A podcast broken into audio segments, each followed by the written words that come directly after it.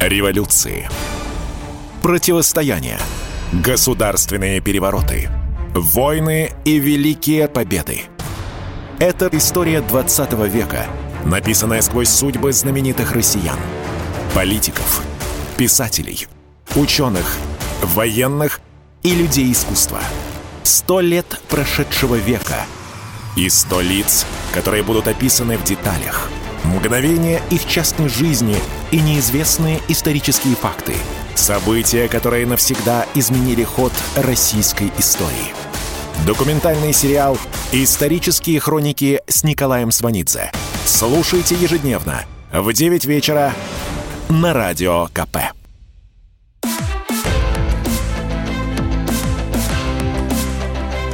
«Исторические хроники» с Николаем Сванидзе на Радио КП. Год 1929. В первых числах января заместитель заведующего отдела агитации и пропаганды ЦК ВКПБ, а также основатель советской школы тайм-менеджмента Платон Керженцев написал в Политбюро докладную записку о новой пьесе Булгакова «Бег». До вступления в РСДРП в 1904 году Керженцев окончил 4 курса историко-филологического факультета Московского университета, партийная работа в эмиграции в Англии, в Штатах и Франции, а также дальнейшая служба в Народном комиссариате иностранных дел не смогли замутить главного призвания Платона Керженцева, а по призванию он цензор. Он не страдал комплексами жандармского цензора времен Николая I Леонтия Дубельта, который копался в бумагах Пушкина после его смерти. Дубельт в молодости имел отношение к декабристам и в 1837-м тешил себя мыслью, что на цензорской и полицейской должности вынужденно расплачивается за грехи молодости.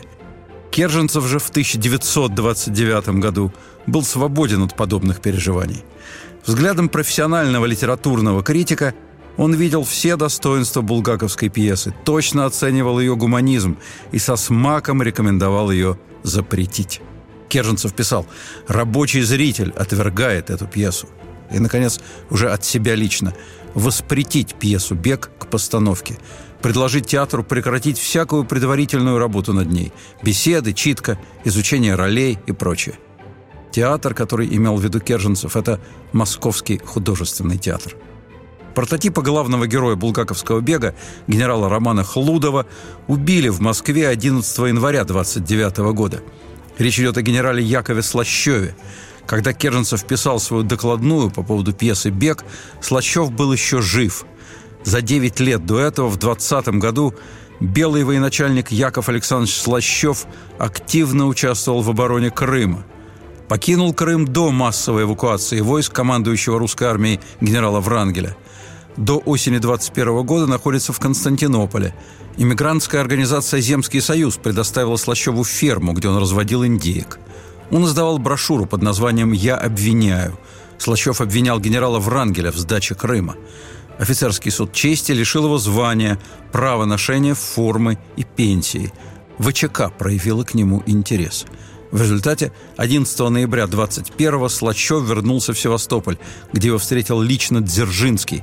В Москве ему предоставили работу по специальности «Преподаватель тактики». Слащев 7 лет преподавал в высшей тактической стрелковой школе комсостава имени Третьего интернационала «Выстрел». Среди его курсантов – будущие генералы и маршалы Великой Отечественной войны – Василевский, Малиновский, Толбухин, Батов. Книгу воспоминаний «Крым в 1920 году» Слащеву помог написать политработник и литератор Фурманов, автор Чапаева. С 1927 года Слащев находился под усиленным надзором ГПУ в связи с началом кампании репрессий против старых военспецов. Один из предполагаемых вариантов обвинения Слащева – спаивание молодых красных курсантов. 11 января 1929 года, наутро после своего дня рождения, Слащев был убит у себя в комнате во флигеле дома номер 3 по Краснознаменной улице. Его убил некий Лазарь Коленберг. Он брал у Слащева уроки тактики на дому. Коленберг сообщил, что замышлял убийство давно, из мести за брата, погибшего в Крыму во время гражданской войны. Коленберга признали невменяемым. Исторические хроники с Николаем Сванидзе. Окончательное решение по пьесе Булгакова «Бег» вынесла специальная комиссия. В ее составе Ворошилов, Каганович, Смирнов. 29 января 1929 года Ворошилов написал Сталину: «Сообщаю, что члены комиссии ознакомились с содержанием пьесы и признали политически нецелесообразным постановку пьесы в театре». Подпись «Клим Ворошилов». На самом деле все было сделано до Ворошилова усилиями превосходного литературного критика на службе советской власти. Платон Керженцев ясно сказал: «Пьеса Булгакова «Бег» вызовет симпатию и сострадание к героям». Иначе говоря, к белому движению. В 1929 году круг лиц, которые ни при каких обстоятельствах не должны вызывать симпатию и сострадание, резко расширяется.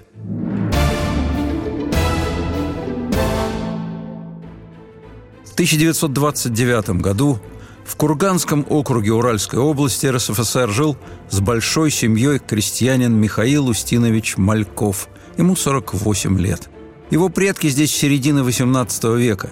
Местные крестьяне никогда не знали крепостного права, то есть они привыкли к самостоятельному свободному труду. Проживали они на границе России и Сибири.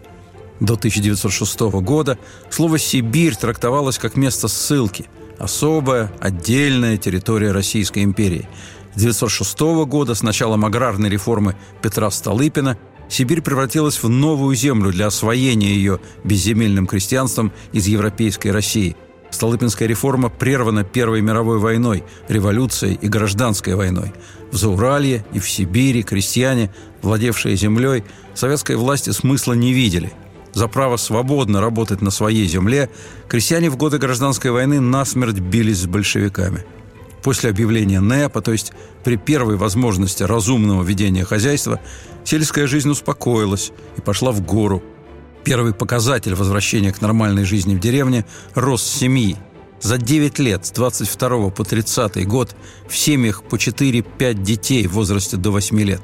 Если учесть крестьянских детей до военных годов рождения, то в семьях по 7, 10 и более детей. У курганского крестьянина Михаила Устиновича Малькова 6 детей. Он вел хозяйство и жил вместе с младшими братьями. Главное в доме и в хозяйстве их мать, Агафья Николаевна. Собственными глазами она не увидит кошмара раскулачивания и гибели своей семьи. В конце 1928 года она уехала к младшему сыну. Он окончил Омскую лесную академию, работал в Казахстане в техникуме, который сам и организовал. В начале 20-х вся родня еще жила в одном доме.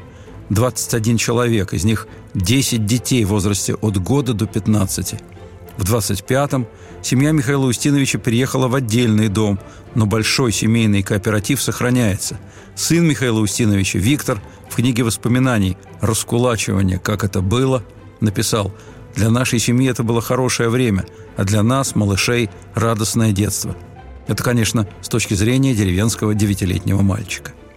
Семья работала круглый год. Земля, которую взяли в аренду, находилась в 20 километрах от деревни. Туда ежедневно ездили на все виды сельскохозяйственных работ. В августе на эту землю отвозили даже гусей для откорма оброненными колосьями. Помимо арендованной земли, рядом была еще надельная, вроде как своя. Во время НЭПа к 1929 году крепкие уральские и сибирские крестьяне практически восстановили те земельные участки, на которых работали до гражданской войны. В аренде у некоторых до 100 десятин. Десятина – это гектар с хвостиком. То есть бывает, что семья обрабатывает более 100 гектаров. У крестьянина Михаила Малькова 3 лошади, у некоторых 10. В каждом дворе держат разнообразную скотину. Имелась сельскохозяйственная техника. Михаил Устинович купил конную сеялку и жатку-лобогрейку. Нежное название «лобогрейка» произошло от того, что работать на этой жатке было крайне тяжело. Лоб согревался не за день работы, а за проход одной полосы. Рубаха мокрая, по лицу пот. Один из братьев Мальковых наладил производство смазочных материалов из смолы сосновых корней. Из березовой коры он научился вырабатывать деготь для смазки кожаной обуви. Продукцию реализовывали в деревне, иногда возили в Курган, на базар. Дрова и сырье для производства заготавливают всей семьей. Зимой женщины из выращенного льна ткали полотно, из него шили одежду. Государственные ткацкие фабрики не могли обеспечить крестьянское население. Михаил Мальков только по праздникам позволял себе надеть ситцевую рубашку. Одеял в доме нет, домотканое редно и шуба из своей же овчины. Каждая копейка на счету, все вложено в дело. О нарядной одежде не мечтали, заботились о хорошей еде. Чтобы много работать, надо сытно есть. Из льняных и конопляных семян в семье крестьянина Малькова делали масло. Организовали маслобойку. На самом деле и до революции все это они уже делали.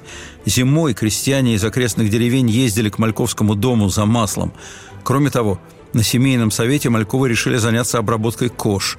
Поручили это дело младшему брату. Сначала обрабатывали кожи только собственных животных, а потом начали принимать заказы. А еще Мальковы разводили особых индюков. Вот такие, как Мальковы, и назывались кулаками.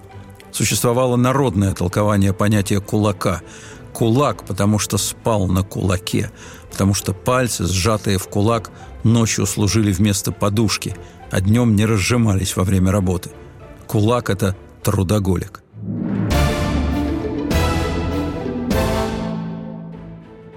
При НЭПе, то есть в период свободной торговли своим хлебом, обычная уральская деревенская семья обеспечивала себя и кормила 3 горожан. Те, которые считались кулаками, кормили 15 горожан. Курганский округ, где лелеяла своих коров семья Мальковых, через окружное объединение маслокоопераций в период НЭПа ежегодно экспортировал в Англию 150-160 пудов масла. Курганский беконный завод до 1929 года отправлял в Англию до 100 тысяч пудов бекона. Еще в 1927 году на месте уничтоженного после революции Союза кредитных товариществ возник Сельхозкредит-Союз. Эта организация объединила на добровольных началах финансовые усилия более 100 тысяч единоличных крестьянских хозяйств. Именно на эти объединенные частные средства строились в период НЭПа элеваторы, маслозаводы, перерабатывающие предприятия. Продолжение следует.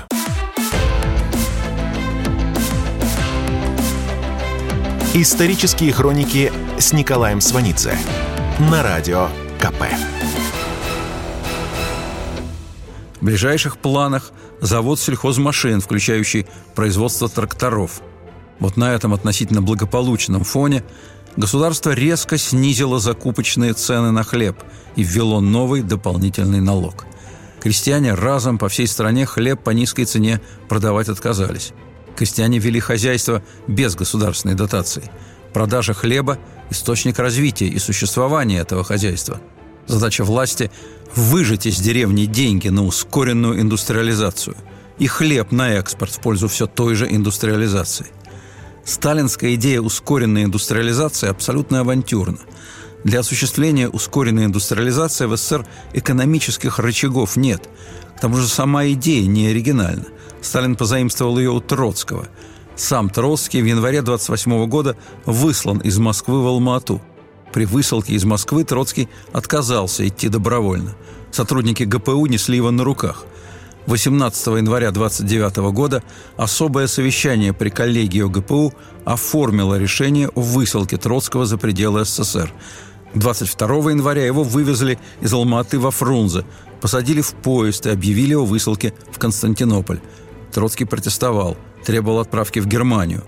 Поезд стоял в степи 12 дней, ждали ответа из Москвы. Германия, 12 лет назад обеспечившая приезд большевиков в Россию, теперь Троцкому в визе отказала. На пароходе «Ильич» Троцкого увезли в Константинополь, в город, населенный беженцами от русской революции и офицерами армии Врангеля, то есть персонажами той самой запрещенной булгаковской пьесы «Бег». Исторические хроники с Николаем Сванидзе. 28 мая 1928 года на встрече со студентами Института Красной профессуры и Комакадемии Сталин впервые публично заявил о том, что есть верный и удобный способ изъятия хлеба у крестьян. Он сказал: «Это переход от индивидуального крестьянского хозяйства к коллективному, общественному хозяйству». Через 1,5 месяца на июльском пленуме 1928 года Сталин формулирует свой знаменитый тезис об обострении классовой борьбы по мере продвижения к социализму. На том же июльском пленуме Сталин сказал по поводу очередного налога на деревню: «Добавочный налог на крестьянство – это есть нечто вроде дани, которую мы берем, чтобы сохранить темп развития индустрии». Употребление Сталином слова «дань» показательно. В одном смысле дань определяет финансовое отношение победителя с завоеванным населением. В другом смысле дань – это феодальная система налогообложения. В любом случае, прозвучавшее в устах Сталина слово «дань» означает, что страна по многим направлениям возвращается в Средневековье. Крестьяне платили подоходный, поземельный, сельскохозяйственный, промысловый, добавочный. В 1928 году ввели еще налог самообложения. По официальной версии, средства от нового налога подлежали расходованию на социальные и культурные нужды деревни. Мужики в деревне реагировали. Наверное, политика та, что «мужик хлеб не везет». Вот поэтому-то и проводится самообложение. Сумма налога должна быть принята общим собранием деревни. Для сбора налога на места направлялись 1000 уполномоченных. Уполномоченным было запрещено возвращаться до полного взимания налога. Общее собрание идею самообложения провалили. Из района уполномоченным спустили указание: раз собрание деревни не голосует за самообложение, резко увеличить число лишенцев, то есть классово чуждых элементов, лишенных права голоса. Сельсоветы составляли списки недовольных, отправляли в райисполком. В райисполкоме список подписывали не глядя. Сельсоветам рекомендовали опираться на бедняцкий актив. На самом деле, в короткий период НЭПа, в условиях рынка, деревня естественным образом быстро разделилась на трезвых, работящих, предприимчивых и полупьяную голодьбу, которая не умела и не желала работать, а потому склонна к зависти. Голодьба, которая в ближайшие годы должна была составить опору советской власти в деревне, и бедняки – это совсем не одно и то же. И вот раздел в деревне на самом деле не проходил между кулаком и бедняком. Бедные в деревне образца 28-29 годов – это категория лиц, чей доход в силу субъективных обстоятельств ниже, чем у середняков и кулаков. Обстоятельства эти в деревне всегда начинались с количества сыновей в семье и состояния здоровья. Дочери в семье всегда убыток. Малькову повезло, у него 3 брата и сыновья, правда, сыновья маленькие. Старший умер. 2 раза в год на время сева и уборки нанимали 5 батраков. В Неповской деревне с 1922 года разрешено использование наемного труда. На кулацкие хозяйства приходилось 15% всех батраков, на бедняцкие хозяйства – 9% наемных рабочих. Основная масса наемного труда в середняцких хозяйствах, которых к 1929 году большинство. В кулаки часто выбивались крестьяне, воевавшие в Красной армии в гражданскую. Вот эти люди, и кулаки, и середняки, не хотят и не могут платить лишний налог. И чтобы собрать налог, сельские сходы для соблюдения процедуры устраивали по 8-10 раз. Противников нового налога арестовывали. В отчетах уполномоченных фраза «отдано распоряжение об аресте» самая распространенная. Михаил Устинович Мальков с братьями и с женами обсуждали происходящее. В соседнем селе на первый сход из 360 имеющих право голоса пришли 33 человека. На другой день собрали 71 человека. За налог проголосовало 48 из них, то есть большинство. В протоколах число присутствующих не указывается, только факт положительного голосования. В другой деревне уполномоченный встретил на улице пьяную бабу, арестовал, посадил на ночь под замок. Наутро, угрожая тюрьмой, узнал, кто варит самогон. Самогоноварение запрещено. Все самогонщики оказались абсолютной нищетой. Всем им обещана свобода под обязательство голосовать за налог и призывать к тому активных потребителей самогона. Налог в той деревне приняли с первого захода. Михаил Мальков проголосовал за налог со второго захода. Бросать хозяйство, уезжать из деревни Михаил Устинович не собирался. Значит, деваться некуда. Тем временем в деревне началась принудительная подписка на займы. К Михаилу Малькову пришли ночью. В памятке распространителям займа рекомендовалось приходить для беседы по поводу займа именно ночью. Михаил Устинович уже знал, что в школе на уроках его детям говорили, что каждый учащийся должен сделаться активным пропагандистом приобретения займа в своей семье. Мальков не стал искушать нестойкие души своих детей. Он согласился купить облигации. Чтобы заплатить за них, он забил корову. Повсеместно в связи с финансовой агрессией государства шел забой скота. В статистике это негативное и крайне опасное явление расценивалось как рост товарного животноводства. Многие соседи Малькова сразу же попытались сбыть государственные бумаги. Массовый сброс облигаций в деревне и городе – характерное явление начала 1929 года. В ответ при сельсоветах создавались так называемые комиссии содействия займам. Сдавать облигации можно было только по разрешению комиссии, то есть практически запрещено. Через 2 года облигации будет велено отнести на хранение в сберкассы на срок не менее 3 лет. Результаты этой принудительной меры назовут ростом срочных вкладов населения. Михаил Устинович Мальков облигации сбывать не стал. Он обклеил ими внутреннюю поверхность крышки сундука.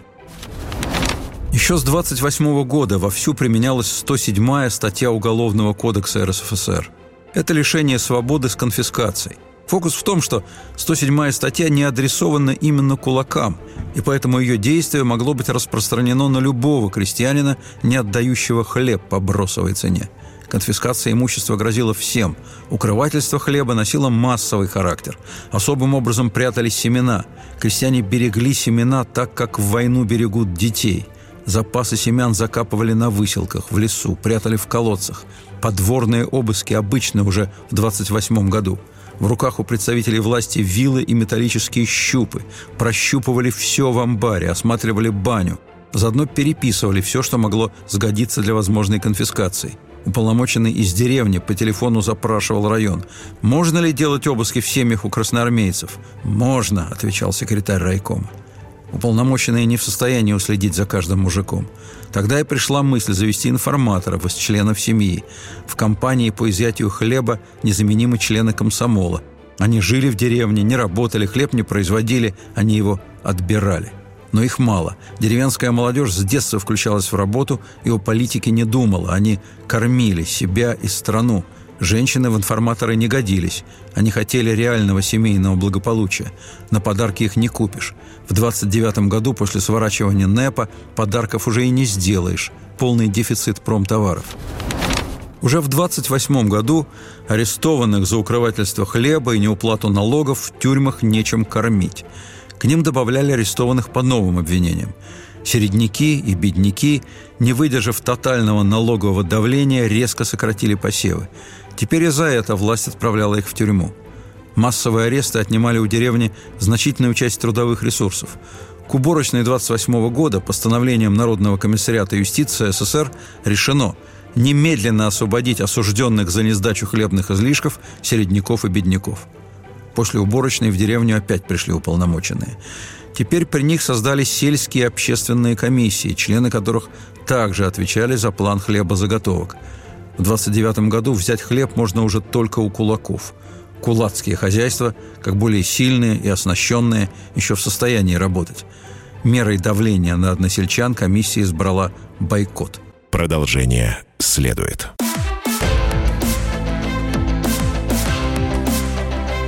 Исторические хроники с Николаем Сванидзе на Радио КП.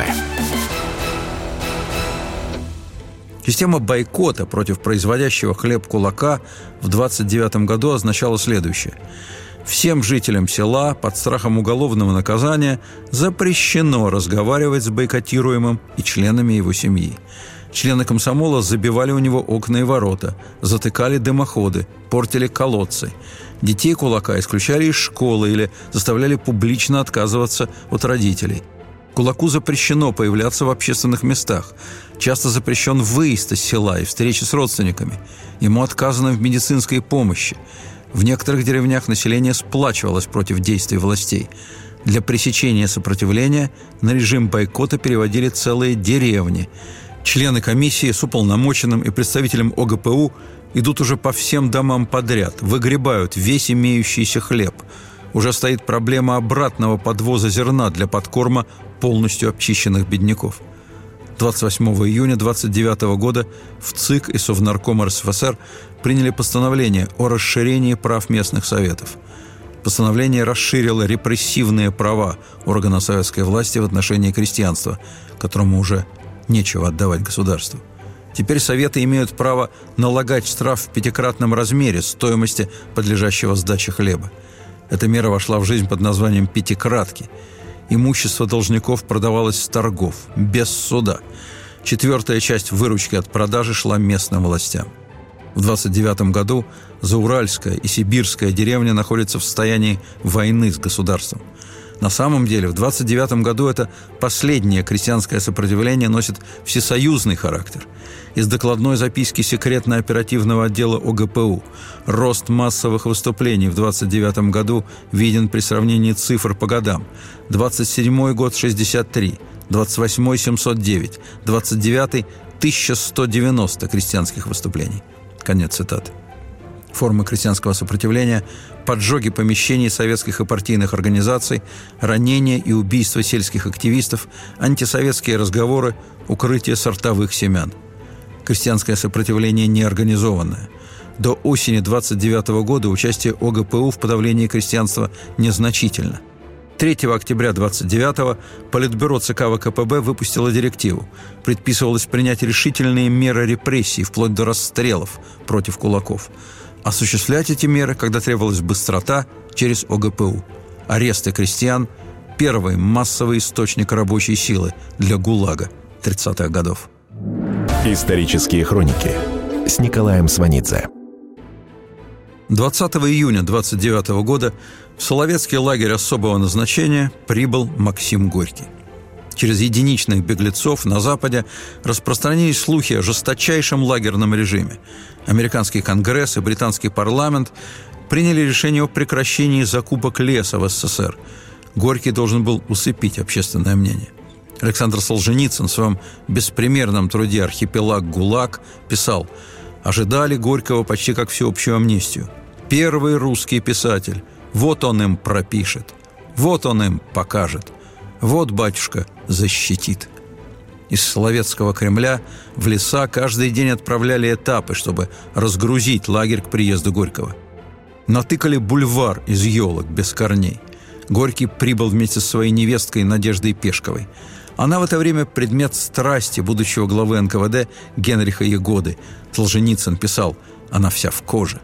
Черная кожаная фуражка, кожаная куртка, кожаное галифе и высокие узкие сапоги. Она и Горький – живой символ ОГПУ, плечо о плечо с русской литературой». Они посетили лазарет. Там персоналу выдали по случаю халаты. Потом Горького повезли на Секирную гору, где был страшнейший карцер. Пыточное устройство в карцере убрали. Поставили стол и положили газеты. Оставили несколько более-менее здорового вида заключенных. Они читали газеты, демонстративно держа их вверх ногами. Горький подошел к одному, перевернул газету и вышел. Невестка Горького оставила запись: «С секир горы открывается изумительный вид на озеро. Тишина и удивительно красиво. Вечером слушали концерт». В программе концерта силами соловецких заключенных прозвучала музыка Россини, Винявского, Рахманинова, Лянковалла. Академик Дмитрий Лихачев, который отбывал заключение в лагере на Соловках в 1929 году, вспоминал: «Я стоял в толпе перед бараком трудколонии. Горький в бараке остался один на один с мальчиком лет 14, который вызвался рассказать писателю всю правду. С мальчиком Горький оставался примерно 40 минут. Когда вышел, плакал на виду у всех. Толпа заключенных ликовала. Горький про все узнал, мальчик ему все рассказал». В книгу отзывов на следующий день Горький оставил запись: «Не хочется, да и стыдно было бы впасть в шаблонные похвалы изумительной энергии людей, которые, являясь зоркими стражами революции, умеют быть смелыми творцами культуры». 23 июня 1929 года Горький уплыл. Едва отошел его пароход, мальчика расстреляли. В то время, когда Горький садился на пароход, рядом в 300 шагах работали заключенные, одетые в мешки. Командующий ими уголовник сумел скрыть их от глаз Горького. Уголовник скомандовал: «Стройся, сомкни ряды, плотнее, садись на корточки, садись, говорю, друг на друга». Образовалась плотная масса человеческих тел. Затем рявкнул матросам быстро принести брезент с парохода. Всех накрыли. Академик Лихачев писал: «Горький стоял на палубе, балагурил и фамильярничал с лагерным начальством». Вслед за Горьким на Соловки прибыла комиссия ГПУ, которая проверяла деятельность медперсонала.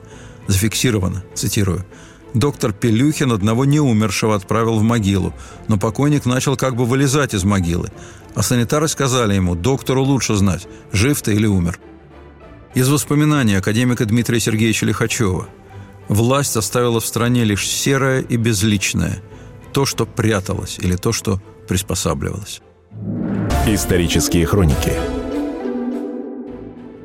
Еще в 1928 году к Михаилу Малькову приезжал из Казахстана брат, Тимофей Малый, тот, что преподавал в техникуме. Тимофей тогда советовал бросить все хозяйство, покинуть деревню, уехать куда подальше и устроиться на работу в городе. Многие крестьяне уезжали глубже в Сибирь, иногда просто в тайгу. И Михаил Устинович и его братья, с которыми он совместно вел хозяйство, знали об этом. Они и газеты читали, выписывали областную газету «Красный Курган». Сын Михаила Устиновича, Виктор Мальков, вспоминал: «На советы гостя наш отец ответил: куда я поеду с такой оравой? Орава – это 4 сына, 2 дочери и жена, за работой так и не научившаяся читать и писать». В один из последних дней декабря 1929 года вечером в дом к Малькову вошли 2 мужчин с охотничьими ружьями и уселись за стол.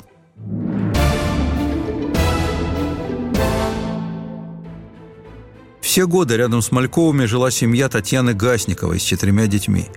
Мальковские дети и гасниковские вместе росли и играли. В тот декабрьский вечер в здании местной школы было собрание. Приехал человек из района, объявил, что есть партийная разнарядка на раскулачивание. Все начали обсуждать деревенских мужиков, занесенных в список. Когда дошли до Малькова, комсомолец Семка Ежик крикнул: «Мы должны раскулачивать и выслать из деревни Малькова Михаила Устиновича». За это предложение проголосовали единогласно. Старший сын Малькова Саша и дети Татьяны Гаснниковой Гриша и Ваня во время собрания из любопытства подслушивали под дверью. Когда все стало ясно, Саша Мальков спросил приятеля: «Вань, значит, ваша мать тоже голосовала за выселение нас из деревни?» —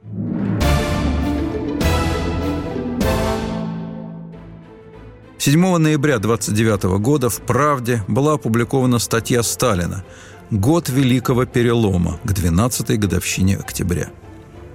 В разделе 3 о сельском хозяйстве читаем: «Превращается в прах последняя надежда капиталистов всех стран, священный принцип частной собственности.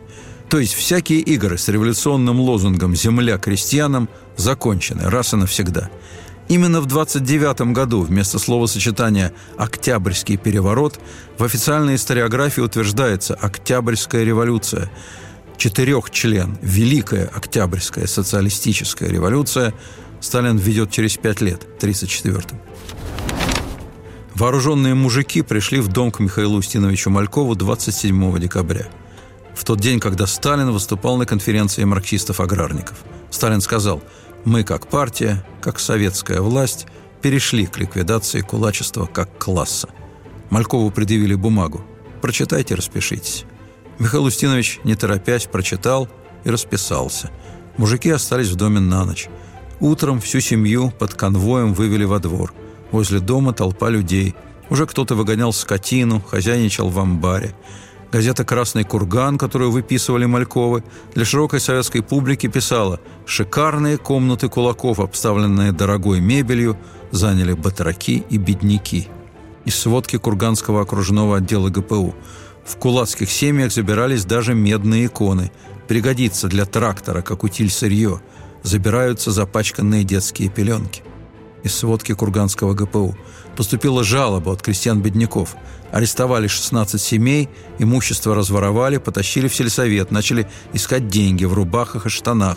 Уполномоченный стал играть на гармошке, а актив пошел в пляс. Потом пошли по кулацким домам, пили водку, стряпали блины. Детей и женщин при обыске раздевали до нога. Мужчин после изъятия имущества обычно загоняли в избу-читальню. Изба-читальня повсеместно использовалась для ночных допросов». Продолжение следует.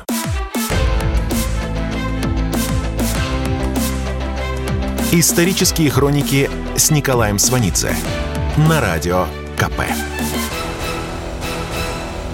Год 1929.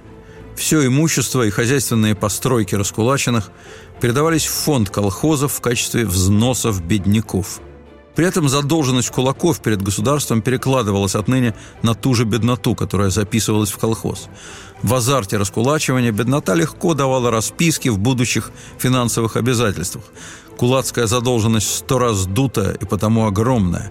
Это означало, что на момент вступления в колхоз его члены уже значились должниками государства и в ближайшие годы будут работать в колхозе практически даром, пока беднота об этом не задумывалась и тащила из кулацких домов все подряд, выламывала, выворачивала все, что поддавалось.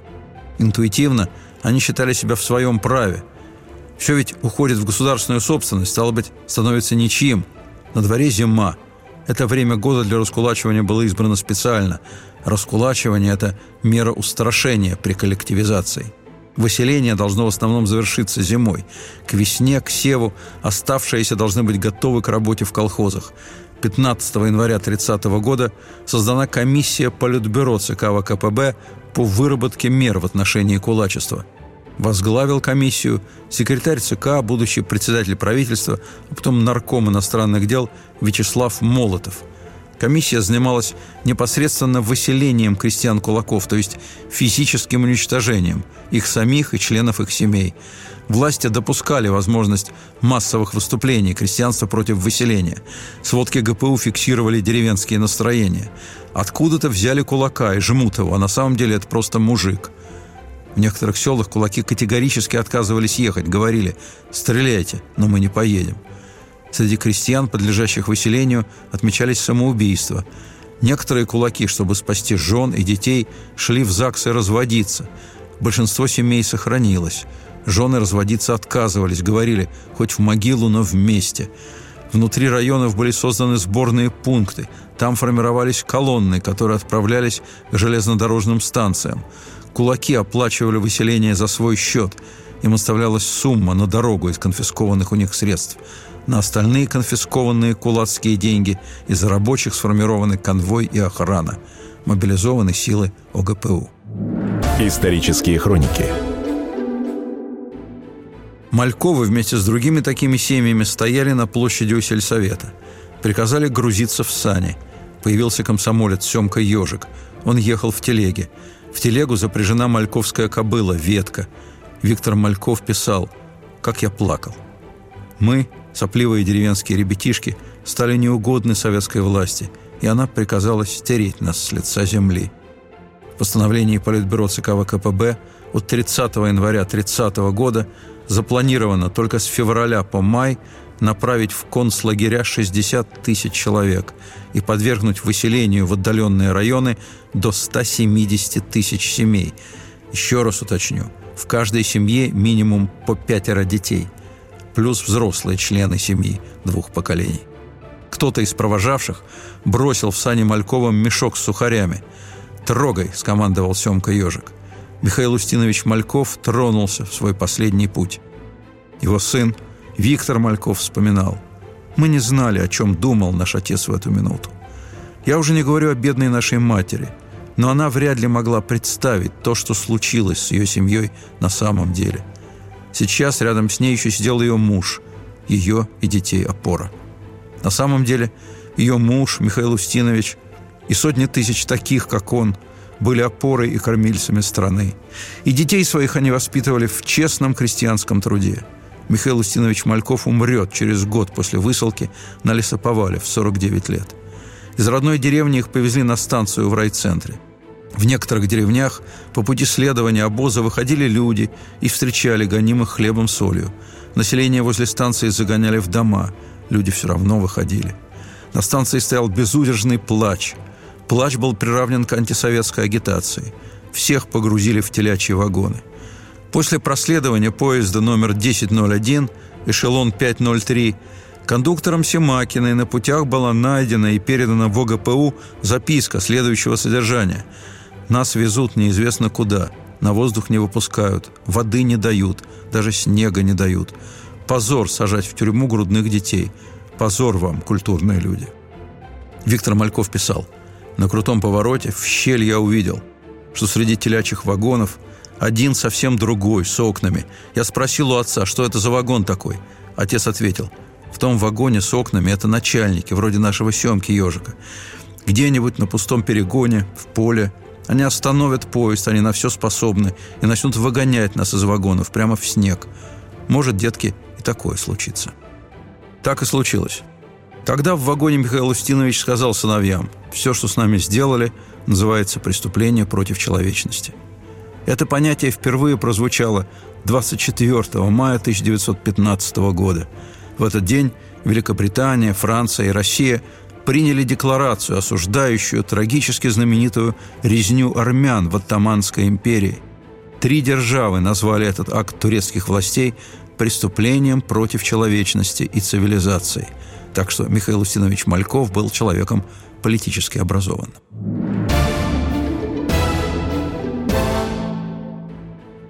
После высылки крестьянских семей из очередной деревни секретарь райкома шепотом сказал районному прокурору: «Ты думаешь, Россия простит нам это? Из могилы достанут и вороном кости выбросят». Живая память о сотнях тысяч уничтоженных русских крестьян стерлась. Хотя еще лет 10 назад в одной из деревень Курганской области вспоминали: «Жил здесь кулак, у него еще мельница была. Дочка его окончила консерваторию, играла на скрипке, а он сам на баяне. Они в сельском клубе такие концерты давали». Продолжение следует.